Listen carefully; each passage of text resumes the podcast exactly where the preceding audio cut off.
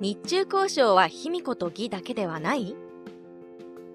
義士は神殿によって描かれるのは卑弥呼からの使者が義を訪れたという歴史的事実ですが実は孫権も対日出兵していたということはあまり知られていないかもしれません。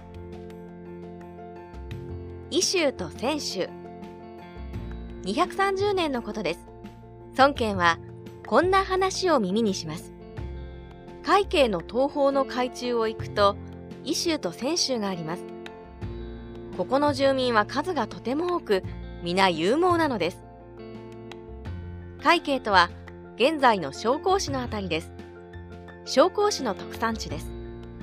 ちなみに海警の恥という故事も存在しましてこれは陳樹が孫権に似ていると比較した人高専が宿敵房に負けて海警山に逃げ込んだ時の屈辱を示しています。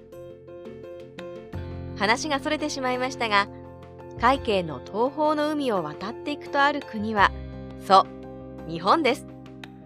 伊州と泉州は日本のことを指しているのです。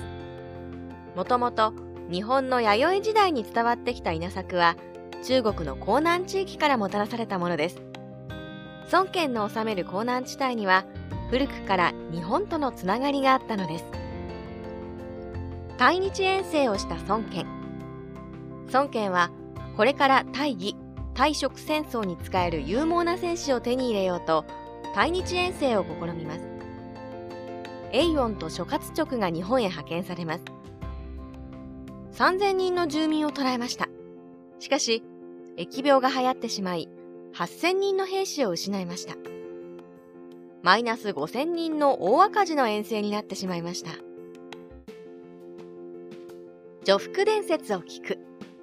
大損をしてしまった対日遠征でしたが、エーオンと諸葛直は現地の長老からこんな話を聞くことができました。昔この地には始皇帝の命を受けて不老不死の薬を探しに来た女服がやってきたのじゃ。女服はこの地にとどまり今では一族はこれこのように1万個に達しましたぞ。